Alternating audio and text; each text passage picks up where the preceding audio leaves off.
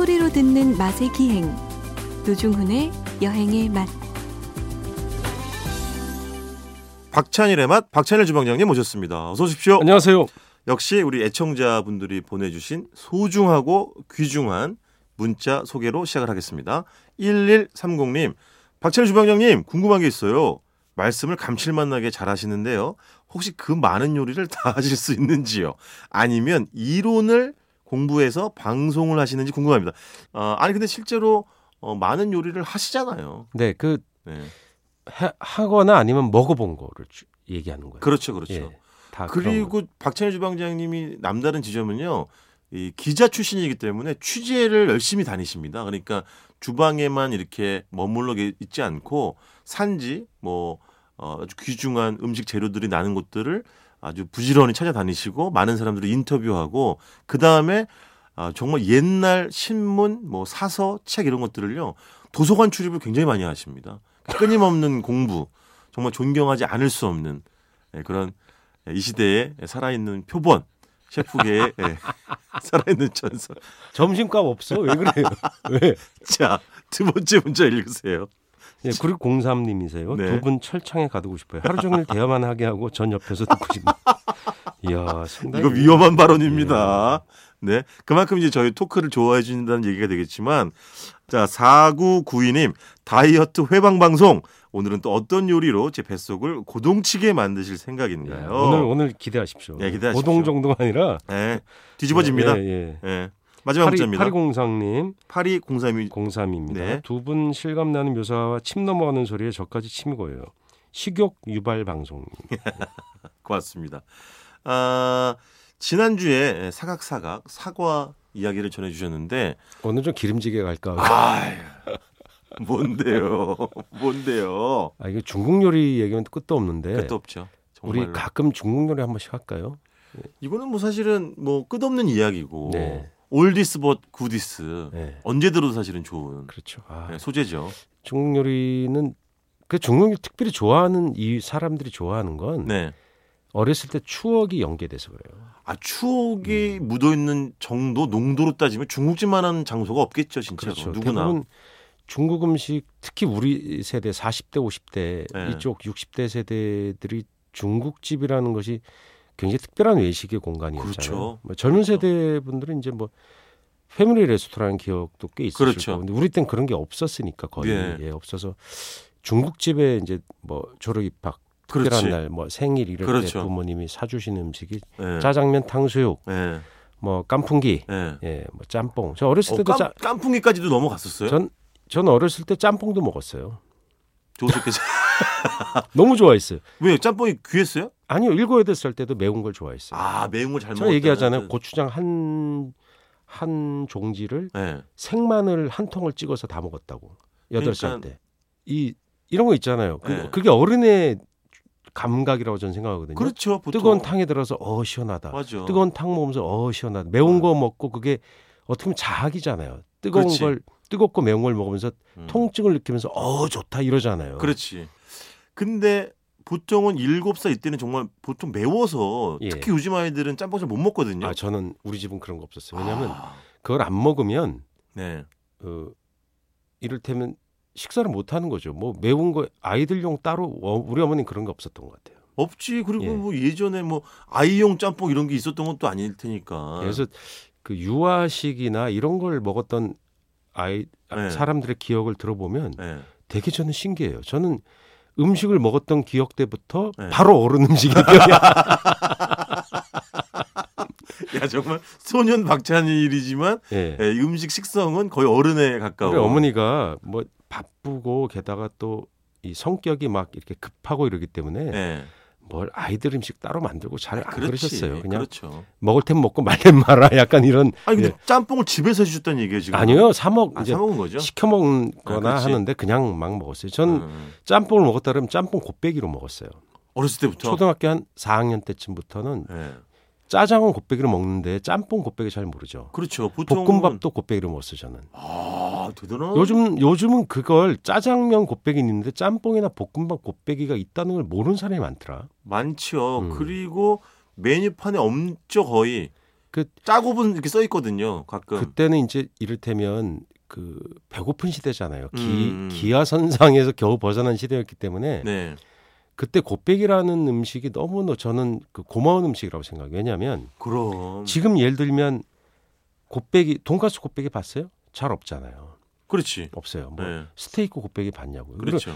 냉면 곱빼기 그럼 냉면도 옛날에 이를테면 냉면이 5천 원이면 곱빼기는 6천 원 받았거든요. 어. 근데 지금 그게 거의 없어졌어요. 지금 그냥 다 살이. 추가야. 그래서 추가지. 냉면이 만 원이면 사리는 7천 원이야. 어, 이런 되게 비싸더라고 살이도. 네, 그 어. 메밀 자체가 비싸니까 그런 거예요. 그러니까. 그러니까 곱빼기가 주는 네. 양은 1.5배인데 값은 1.2배 정도 그렇죠. 받아요. 그렇죠. 아니 사실은 뭐 중국집에 짜장면 곱빼기는 천 원만 더 받아요. 사실. 예, 그러니까 그게 네. 그 그게 아름다운 우리 미풍양속이었던. 그렇죠. 그럼요. 그 곱빼기라서 1.5배 주면 값도 1.5배를 받는 게 아니라 네. 뭐천 원만 그렇지. 더 받는 거. 맞아요, 맞아요. 그런 게 남아 있는 게 드물거든요. 맞아요. 지금 중국집에 가면 지금도 그런 것들이 남아 있는 게 근데 참 주방장님 다행이다 싶어요. 그때 어렸을 때 네. 삼선 짬뽕이 있었어요? 있었죠. 아 있었어요? 삼선 짬뽕은 언제 먹는 날이냐면 네. 어 인천 앞바다에 배 들어오면 갑자기 고서영 어머니가- 선생님이 너무 그립습니다. 아, 여튼 네. 그런 날은 어머니가 개를 타거나 아, 또는 아버지가 뭐 밀린 뭔 돈을 임금이나 뭘 받으셨다든가 음, 또는 그 진짜 마도로스 하는 뭐 음. 집안의 형님이 오셨다든가 아하 그때는 오랜만에 외화 그 보러. 오면 그 돈이 크잖아요. 그렇지. 마도로스가 돈 많이 벌어 오는 그럼. 그러니까 부산의 마도로스 경기는 네. 배가 들어왔다 그러면 네. 그 경기가 확 산단 말이 있었거든요. 그렇지, 네, 그렇지. 그 정도로 맞아요. 어 여튼 그렇게 뭔가 목돈이 생긴다거나 그런 거 목돈. 아니면 네.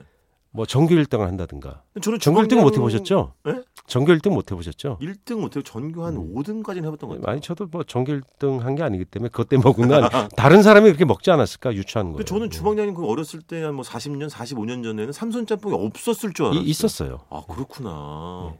근데 일반 짬뽕은 그때 그냥 뭐 홍합 조금 들어가 있고 오징어 조금 들어가고 이 정도였겠지? 아니요. 돼지고기인가? 그 처음에 짬뽕의 기억은 네. 고기랑 해산물이랑 같이 있었어요. 아 돼지고기랑. 네, 그렇지. 같이 있었고 그 후에 고기가 빠지더라고요. 그렇지. 해산물이 이제 뭔가 어획 능력이 좋아지고 냉장 냉동실이 좋아지면서 그렇게 되지 않았을까? 네. 제가 그냥 취재한 거로는 짬뽕이 해산물이 주력이 된 건 인천의 영향이다. 인천에 화교 아. 화상 중국점이 많은데 네네. 그분들이 인천 해물이 워낙 싸니까 그걸 다량으로 사용해서 네. 시원한 맛을 강조하면 그게 서울까지 영향을 줬다. 어. 제가 들은 건 그렇게 돼 있고요. 그 요즘은 요즘에는 돼지고기 짬뽕이 굉장히 귀한 음식이 돼 버렸어요. 그게 이제 유행이 다시 돌아오는 거예요. 왜냐하면 보수적인 동네, 네. 네. 그러니까 군산 네. 이런 쪽에 고기를 쓰는 인천 이런 지역에 고기를 쓰는 짬뽕, 육짬뽕이라고 하지만 맞아. 원래 육짬뽕이라는 말이 없었어요. 그냥 그렇지. 짬뽕을 원래 고기를 하는 거예요. 맞아요, 맞아요. 음. 저도 그 돼지고기가 듬뿍 들어간 짬뽕은 뭐 어, 전라북도 김제 이런 데서 예, 먹었어요. 예. 그런 맞아요. 보수적인 동네, 예, 네. 변화가 별- 별로, 별로 없었던 동네에서 네네. 고기 넣는 짬뽕이 있었는데 그걸 인터넷 시대에 네. 블로거들 여행을 가면 그걸 옮기 올려 올리지. 먹고 올리게 되죠. 네. 그러면서 이게 전파가 된 거예요. 음. 그 전엔 잘 뭐 그 지역 출신이 아니면 그런 음식을 몰랐었죠. 몰랐었지, 맞아요. 구전으로만 전해지는 얘기였죠. 맞아요, 맞아요. 네. 그러니까 그걸 생생히 보니까 야 여기 여행 가서 먹자. 맞아요. 그래서 군산 짬뽕의 시대가 엄청나게 그 네. 도래가 되는 거죠. 어, 지금 군산 짬뽕은 이게 좀 조심스러운 언급입니다만은 저는 갈 엄두를 내지 않아요. 사람이 많아서 거의 모든 군산의 짬뽕집들, 중국집들은요. 네. 조금 유명하다 치, 치면 2시간, 3시간씩 네, 줄을 서서 먹어요. 줄 서서 많이 먹. 저는 엄두가 안 나요, 진짜 그래서 요즘은. 거기 또 짬뽕 거리도 조성한다는 얘기도 제가 얼핏 들었었고 음, 예, 뭐 중요한 얘기죠. 유명해져가지고. 군산이 화교 분들이 많이 살았어요. 그리고 네. 역사적으로 보면 일제 강점기 때 네. 그 조선 사람들하고 그 화교하고 사이가 안 좋은 시기가 있었거든요. 사건이 한 번 났어요. 어. 만보산 사건이라고 네. 일제가 이간질을 시켰어요. 아하. 예, 자세한 얘기는 한번 검색해 보시고요. 네네. 만보산 사건.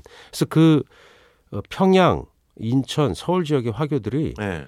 어, 군산 이쪽 목포 쪽으로 피난을 많이 갔어요. 아 내려왔구나. 예, 배를 네. 타고 피난을 간 겁니다. 그래서 네.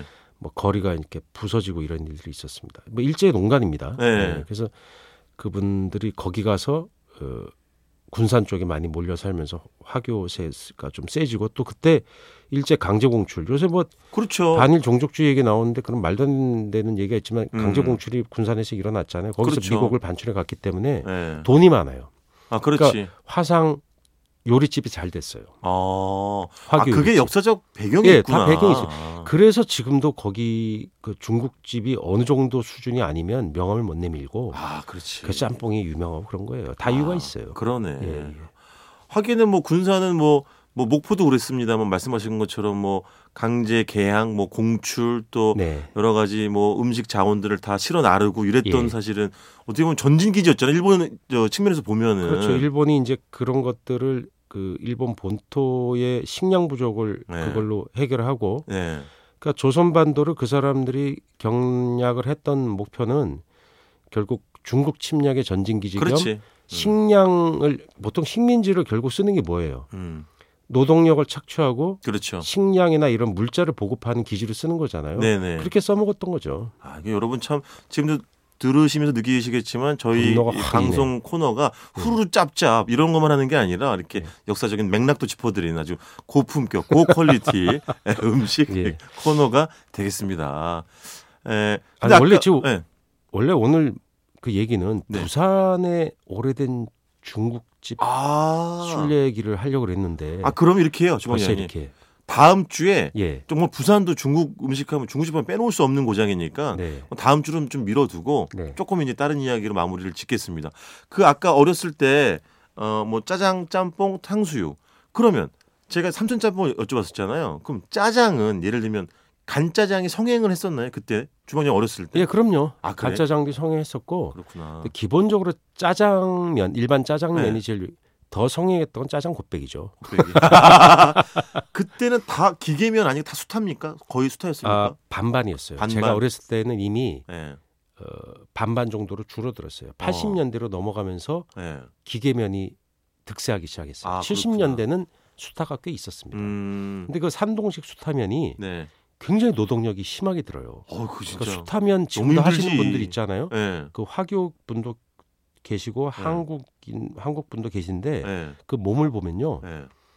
그몸 몸짱? 맞아. 예, 자동 맞아. 몸짱 돼요. 맞아요. 그 군살이 붙을 수가 없어요. 그 어디입니까? 유명한 지금 잔근육까지 쫙 유명해진 충남 서천에 디귿집이라는 중국집이 있는데 거기 예. 그 어르신은 그게 아주 그러면 상징입니다. 완전 이소룡 몸매야. 그 어, 항상 옛날 메리야스 예, 러닝 셔츠만 그렇죠. 입고 땀 뻘뻘 흘리면서 어 근육이 예, 딱 보면 그 안에 대단하시더라고. 들어있는 몸이 딱 이소룡 같은 몸. 맞아 맞아 맞아. 복근 있는 분들이에요. 예. 예. 계속 손으로 쳐대니까. 예, 이렇게 크게 면을 벌려서 팔 넓이보다 더 나중엔 벌어지게 되잖아요. 그러니까. 그때 칠 때 보면 예. 와그 아름다움까지 느끼게 되는 거죠.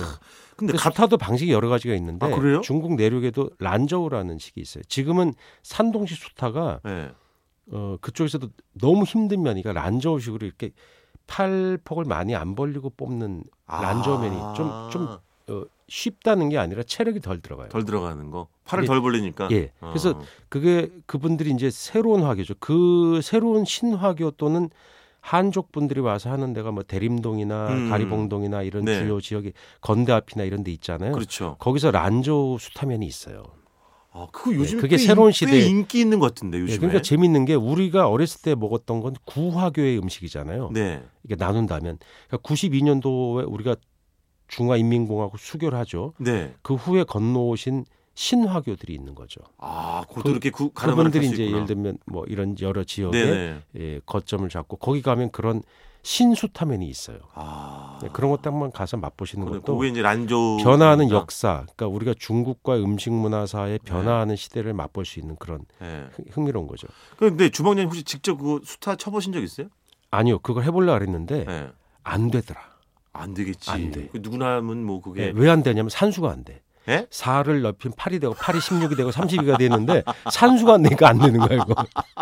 아니 근데 눈앞에서 보고 있는데 너무 신기하기는 해요. 예, 제가 그, 그 이연복 셰프님한테 소개를 받아서 그 네. 수타하는 형님을 하나 만, 만나서 예.